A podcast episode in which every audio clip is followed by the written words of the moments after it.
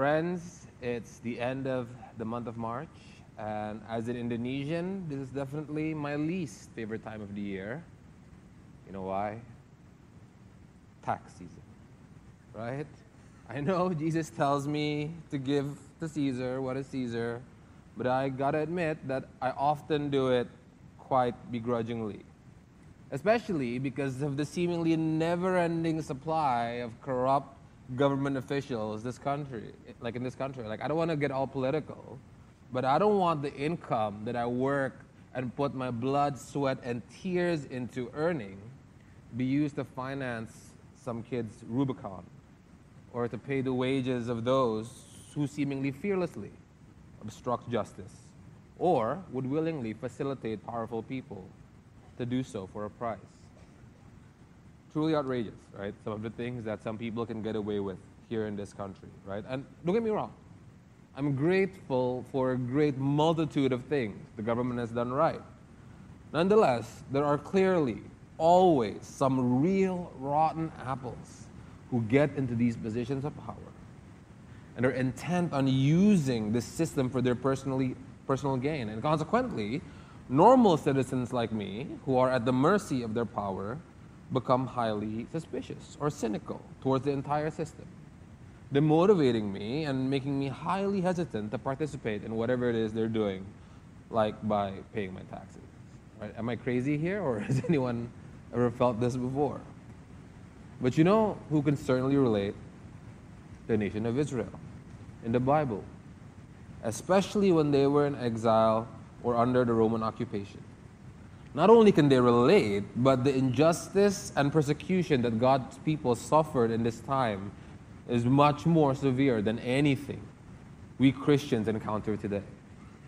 Okay, so although it's nowhere near as bad for us Christians in Jakarta in 2023 than it was for the Israelites in Babylon in 586 BC, one of the main things that the series that we've been on in Genesis has emphasized so far is that we are all ultimately in exile, right? We're all living east of Eden, removed from the source of life, outside of where we're created to be, right? Face to face with our Creator, living in a world that's corrupted by sin and full of sinful people.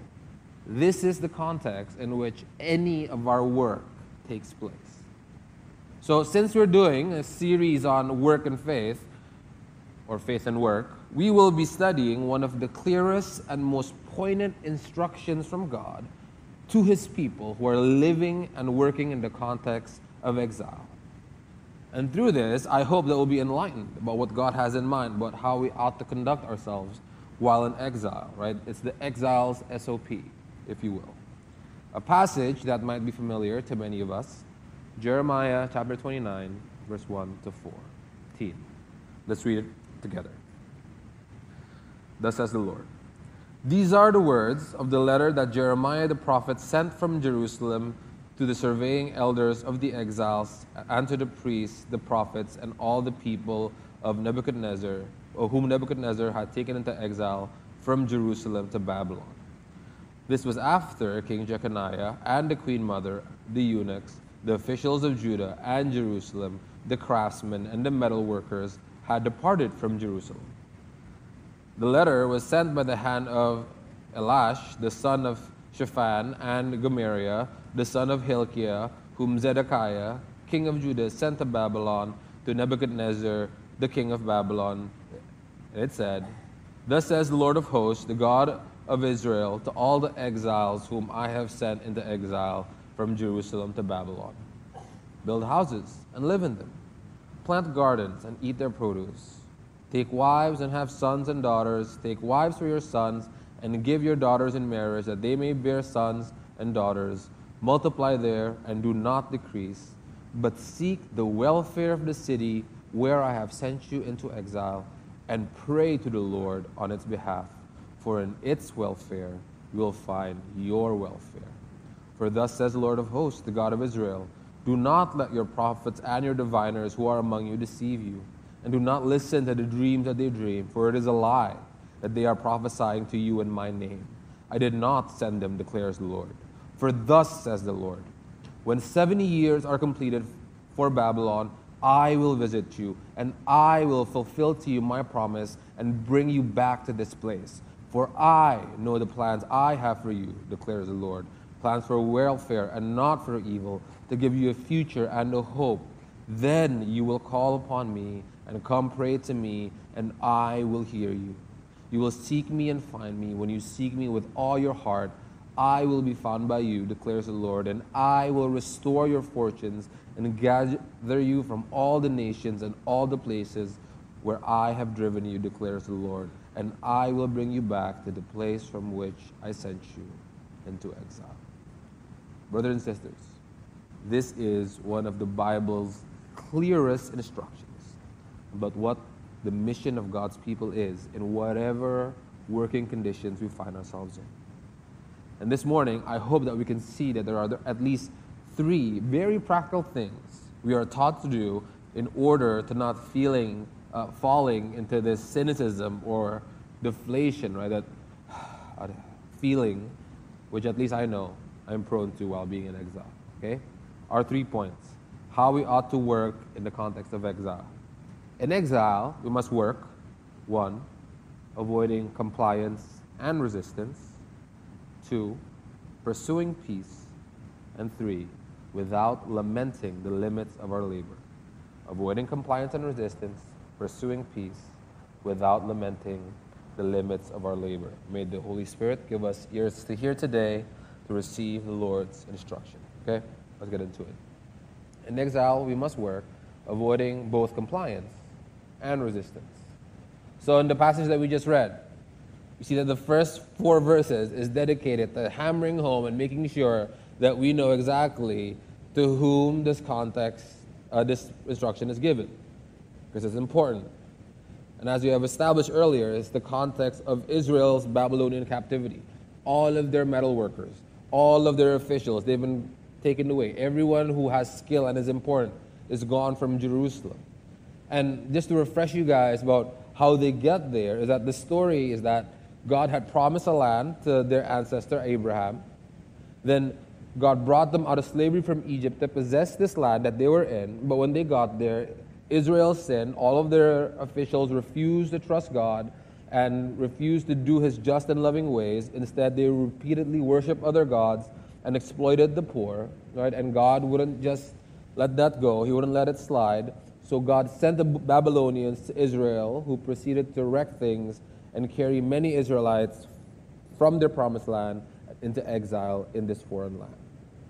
Now, I also already alluded to in the introduction how this context of exile, being displaced from where we're, supposed to be, is the existential condition of every human due to sin.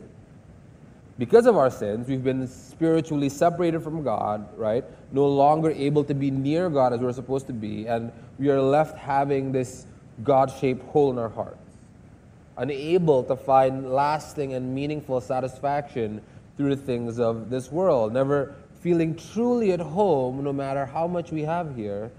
And that's because we're made for another kind of world, another kind of place. So we feel like strangers here. And so, if we're truly in Christ, our deepest longing is actually to re- return to this true home that we can freely enjoy fellowship with our Heavenly Father. That's the ultimate form of exile that we're in.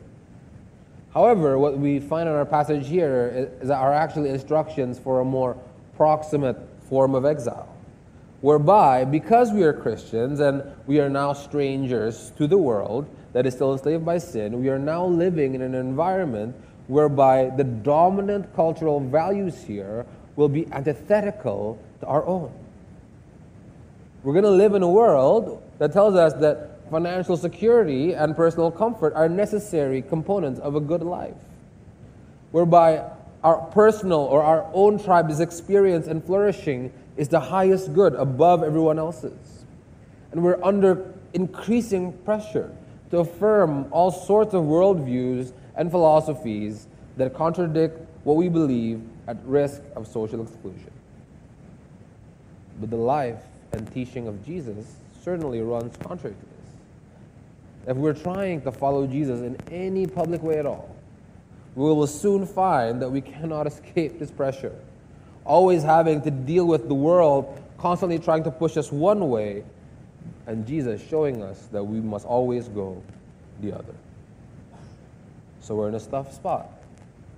Constantly having to go against the grain and fight an uphill battle. And the problem is, there are two ethics, right? Two ways of handling this very frustrating situation, what it can be, that are often proposed that are both equally detrimental, equally counterproductive to what God actually calls us to. And we will call this the ethics of compliance and the ethics of resistance. Okay, let me explain what I mean. So, on the one hand, there is this ethic of compliance. This would be what the Babylonian captors would propose to the Israelites. And it's part of the reason why back then their empire was profoundly successful. Because what the Babylonians would do to control the nations that they conquered was not mainly intimidate them by violence or subjugate them into slavery, although there were occasionally a bit of both. But what they found was most effective is to have the highest ranking officials of the countries that they conquered assimilate into Babylonian society. Right? We see this clearly in the book of Daniel, uh, where Daniel and his three friends, who were educated, very high competence Jews, they were given Babylonian names and they were put in these positions of influence in the courts of the Babylonian king Nebuchadnezzar. And the message that the Babylonians are trying to send there is that if you play by their rules, if you play their game and be like them, you will be offered plenty of opportunities of career advancement. advancement. Therefore, they're incentivized to lose their Israelite identity and worship the Babylonian king. Now, how does this happen for us today in Jakarta 2023? Right? Unlike Daniel, we didn't have a Nebuchadnezzar forcing us to bow to him, but based on my observation at least, it seems like there's just one idol that our culture readily bends the knee to. It's mammon, isn't it? The god of money and materialism. We live in a society where Chuan is number one. And are expected to make ethical, relational, spiritual, whatever kind of sacrifices to do whatever it takes to maximize income. Because the culture says that if we comply, to, and if we do this and we have enough money, then supposedly we are offered all the kingdoms of the world. We finally will deserve the respect and affirmation we crave. We'll finally be able to have the freedom to experience all the pleasures we have ever dreamed of and have the access to the health care that will make us live longer, the education that will make us more wise, and even possess the power to be above the law. Friends, this is what the ethics of compliance, the heart of its message is. It's trying to convince us that faith is actually unnecessary and it's offering us a very attractive alternative. Something that looks easier and safer and that will earn us more if we comply. And we must resist. But on the other hand, we can also resist to the extreme and have this re- ethic of resistance towards the place to which we've been exiled. This is what we can read, uh, what was previously advocated by Jeremiah's rival, the false prophet Hananiah, in chapter 28. Hananiah promised that the Lord will soon break the yoke of Babylon. So basically, his advice is for Israel to withdraw, remove themselves completely from Babylonian society, which means staying in the Chebar Canal where they were camped out, figuring out the bare minimum they had to do to not get killed, so, and trying to wait this out while having one foot out the door, just waiting for their opportunity to exit. Now, this is probably what a lot of Christians community, at least the ones that I grew up in, perceive to be correct, the correct posture to be in exile. Right? Whereby basically there are, they're preaching what I call a two chapter gospel, where the promise, premise is that chapter one, the world is so sinful and depraved, and anything on a Christian is dangerous and corrupting, so we should avoid it as much as possible. Because the real good, the real great part is really going to come in chapter 2, later, after we die where we get to have heaven in eternal life and eternal bliss with God face to face, and you wouldn't want to miss that. Therefore, whatever we're occupying ourselves with right now, whatever we're building, whatever we're working on, isn't that meaningful. It's all going to burn anyway, and work itself is seen as a necessary inconvenience for us to survive in this fallen world. Except for, of course, church work, because churches does the ministry of evangelism that get people to heaven, which is the only thing that's going to last. So you better put all your time and money into ministry lest you waste your life. Have you heard some version of this before? Now, there are lots of problems that we can discuss in relation to these two ethics and why we should avoid them. But in the interest of time, let me just propose one, which seems to me to be the main one, right? That this, these two ethics, are simply not what our Lord has instructed us to do. We are certainly never supposed to be conformed to the image of this world as the ethics of compliance suggests. And although there are elements of truth in the idea, we're never supposed to completely withdraw from the world with an ethic of resistance either. Rather, the Lord specifically tells them that Hananiah was lying about this in verse 8 and 9. And what the Lord really instructs us through Jeremiah is both shocking and counterintuitive. Because what God wants for his people to have is actually an ethic of peace, okay, which is point two. In exile, we must work pursuing peace. Now, check out verse 5 and 7. This would seem absolutely nuts to the people of Israel back then. He's saying, build houses and plant gardens there. Eat from the gardens, right? In our day, it's probably equivalent to tell them to move in, set up shop, make businesses there, plan to settle there for the long term. Go get married and have kids and grandkids. Be fruitful and multiply. And seek the welfare and even pray for the welfare. And remember, friends, what city we're talking about here? This is Babylon. It's the capital of the very empire that conquered their land, that destroyed their homes, that killed their family and friends, the city of evil, home of the absolute worst people. It's crazy. How and why would God instruct them to do such a thing? And the answer to these two questions are actually quite related. So let's talk about the how first. Since we've been on the series of the book of Genesis, where was the last time, if you recall, God told humans to work the ground, right, to do some gardening and subdue the earth, and then to be fruitful and multiply? That's right. It's the Garden of Eden. And in fact, just to hammer this home, right, the word that's translated here in the ESV as welfare is actually the Hebrew word shalom. And in a lot of churchy circles, it's a pretty popular world, uh, word, and most people think it just means peace. But actually, in the Hebrew understanding, shalom is just, it's not just the state of the absence of conflict, it's much richer than that. Shalom actually refers to the state of wholeness and completeness.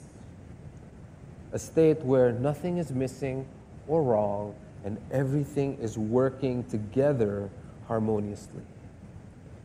And do you know when was the only time ever when this was truly an experienced reality? That's right, the Garden of Eden. So, what the Israelites were, supposed to do, although they were in Babylon, they were supposed to live as though they were in the Garden of Eden. Meaning, what Jeremiah had in mind for the Israelites to do is not just to have some kind of truce with the Babylonians where we know we don't like each other, but let's not get in each other's way because no one's going to benefit from that. Rather, he is encouraging this active participation in the cultivation of order and life that God wanted the, the humans to partner with him in the first place when he created us and put us in the Garden of Eden. Are you following me? So I think this makes for some very practical principles for the kind of things that we should be busying ourselves with now as we're here in our own personal Babylon. And it's not only church work, although that's very important. I myself have dedicated my life to do it, but that's not the only thing worth doing. Because what God wants for us is actually to join Him in what He's been doing, cultivating shalom.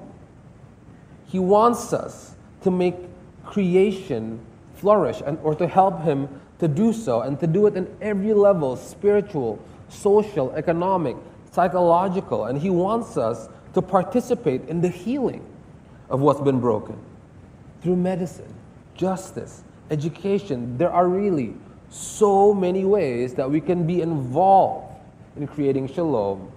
And there are surely things that you, friends, are personally gifted and positioned to ideally and fruitfully participate in. So, really, we should all ask ourselves a very simple question. If people started behaving more sinfully and are following their sinful desires, would your business profit? Would your industry grow? Right? That rules out quite a lot of things, doesn't it? Is your business capitalizing on or trying to minimize sinfulness or brokenness? Does what you do actually help anybody flourish into the image of God? Friends, I have no authority to tell you personally what the right answer is. Aside from the fact that the right thing to do is to go on this process of asking God about how I can contribute in creating and cultivating shalom in the exact place where God has placed me. Now, I do understand, friends, that some of you might not feel like you're in a position to worry about that right now. Right? I'm well aware that there has been mass layoffs everywhere. And perhaps some of you are in a situation where you just got to do what you got to do to make it through the day, and we can't worry about shalom right now. In other words, you're far from flourishing, or at least you feel that way, and you don't have shalom over your life right now. And if this is the case, I urge you and encourage you and plead with you to reach out to us or another community of Christians that you trust. Because it's truly both our duty and delight to help you bring, to have shalom in whatever way we can. We actually have an entire ministry dedicated to that. Because there is a very pragmatic reason that God actually tells us for participating in this work of bringing shalom. Verse 7 tells us that when our city, when our context finds shalom, there we too will find shalom. Meaning that when we're actively creating situations where images of God are flourishing, when we're in situations where relationships are reconciled, when people are all actively working to produce good and take care of each other, not only will our lives be better because it will feel a little more like the shalom of Eden, right? More wholesome and healthy and safe. More importantly, we will testify to this foreign land that we're actually the citizens of, to a different place. For although, right, we are going to be fully aware that we're still in Babylon, and we're under no illusions that we're living back in this perfect sinless place like Eden. Because no matter how much shalom we attempt or even succeed to work towards, it will never be even close to how it's going to be when we're back home with Jesus. But the little bit of shalom that we can create is indeed real, although it's certainly never eternal or universal. Yet it is not in vain. Because the point of our presence here is to be a symbolic statement about the future destiny of the world. Our presence here is supposed to create an attractively unique contrast culture that becomes a foretaste of the kind of place that will be here when our Lord returns. Or to use Paul's terminology, we are here as ambassadors. We represent and are loyal to a different kingdom. But we live here and are sent on a diplomatic mission of peace here, urging the world to be reconciled and to be shalom with God because His kingdom is coming. And His kingdom is the eternal kingdom that will reign over all kingdoms. And it's coming, friends. Actually, has already, in fact, begun. Just point three. In exile, we must work without lamenting the limits of our labor. So the rest of the passage is pretty interesting to me, right? Because again, it's so counterintuitive. After God went out of his way to say that Hananiah is wrong and that Israelites should build houses there, the very next thing he promises them in verses 10 to 14 is that he'll actually bring them out of Babylon, where they're supposed to work so hard and build houses in. Right? I mean, if he was going to take them out of there anyway, though as not as soon as Hananiah thought, why would God tell them to settle in and, and go through all this trouble? And there are many explanations to this.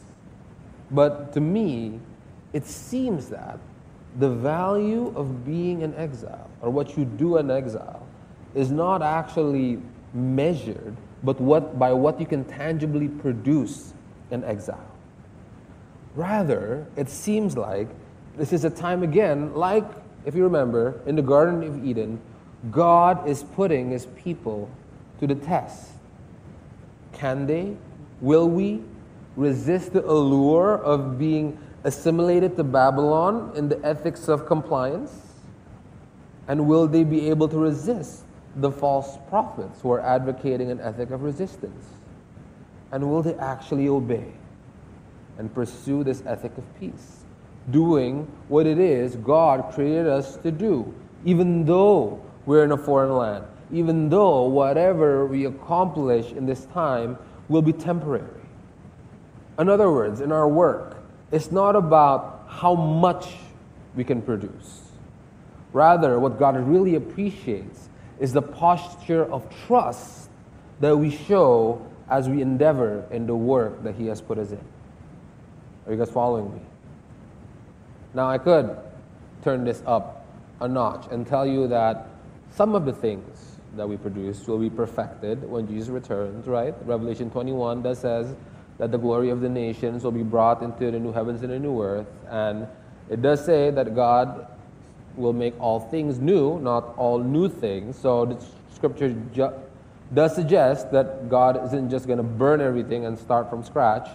There is some kind of work that will continue. And therefore, though it doesn't save us, we still should strive to work excellently because some of the work that we do do may be carried over into eternity. And just to name drop a few people, you know, Tim Keller, Herman Bavinck, Tim Mackie, Grace Utanto, and more people who I admire and are smarter than me believes in this.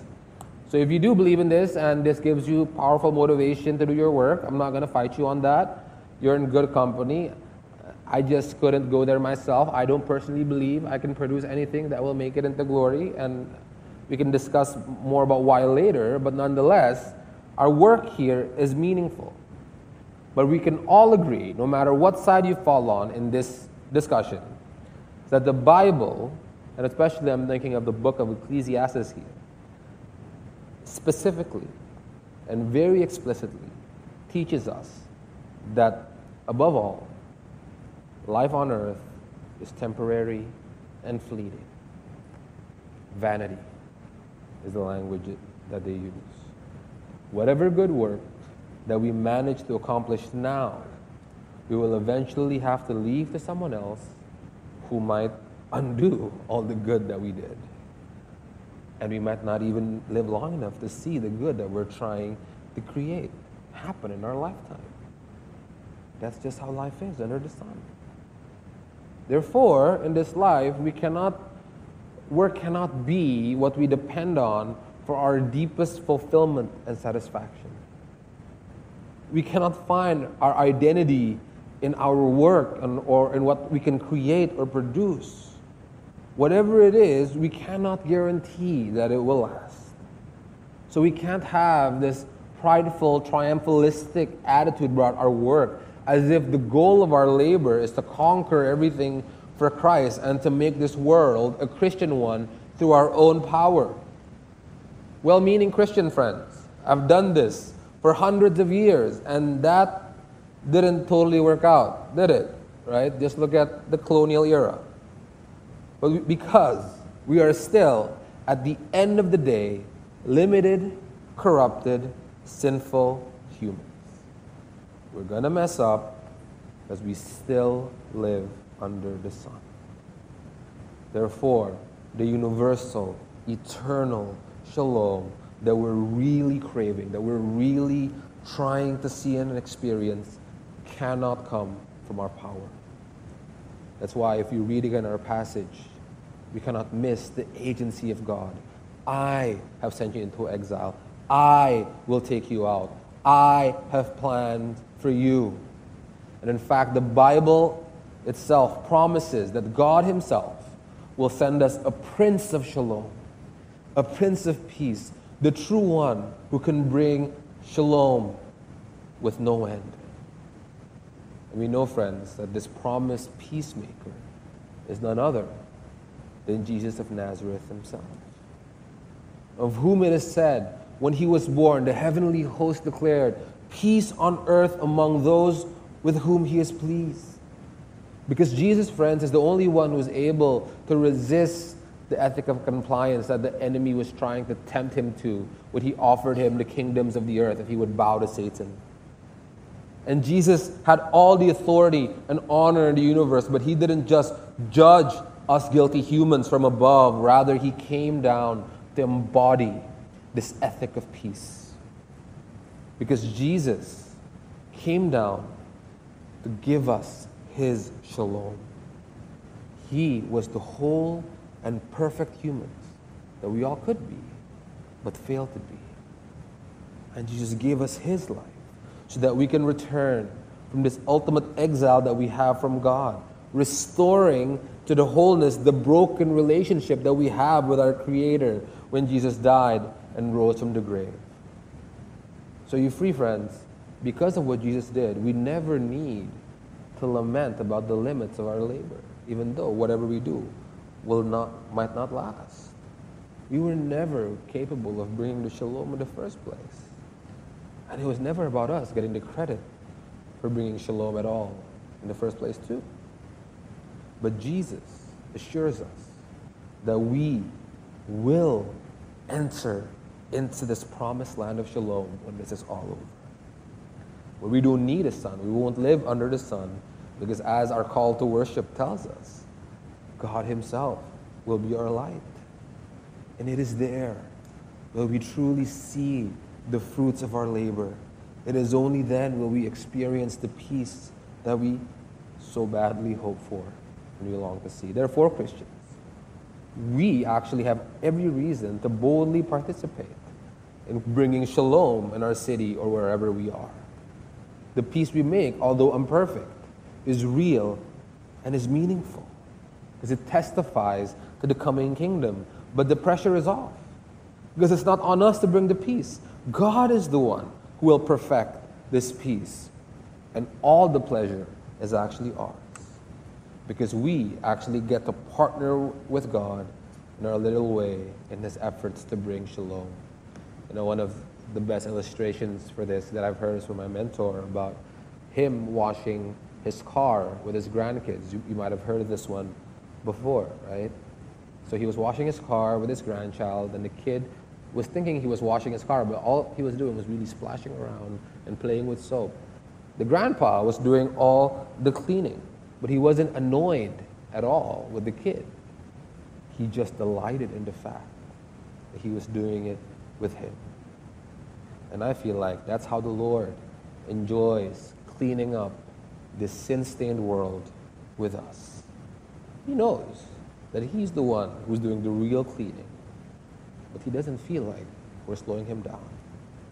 Rather, it is His absolute joy to partner with us in doing it. So, will you do it with Him? However, friends, if you don't feel like your ultimate exile hasn't ended yet, right? Your exile with your Creator, and you're still complying to the world and what it's telling you to do, and you're scared actually about being God's partner. But somehow today, you still want to be. I tell you now that the Lord right now is offering you his peace. Trust in Jesus. Set your mind on him. Stop trying to find this peace on your own, but return and rest to him, and he shall be your salvation, and he will keep you in perfect peace. Do you believe in that promise? Let's pray.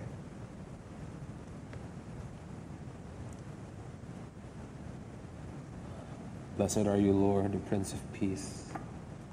You have made this world with wholeness. You have made this world very good, but we confess that we have ruined it in our selfishness and sin. Lord, we are so undeserving of the gift of your Son who restores our relationship to you. Father, give us your Holy Spirit that we may live in this restored relationship, that we may see the wholeness, the healing, and experience it that you have made possible for us. Father, help us pursue it and give us the wisdom to see how we can participate in your work of bringing peace on earth and enable us and empower us to do it because only you can do it and we are but participants, joyful partners that you by grace have included us into your work. In Jesus' name we pray.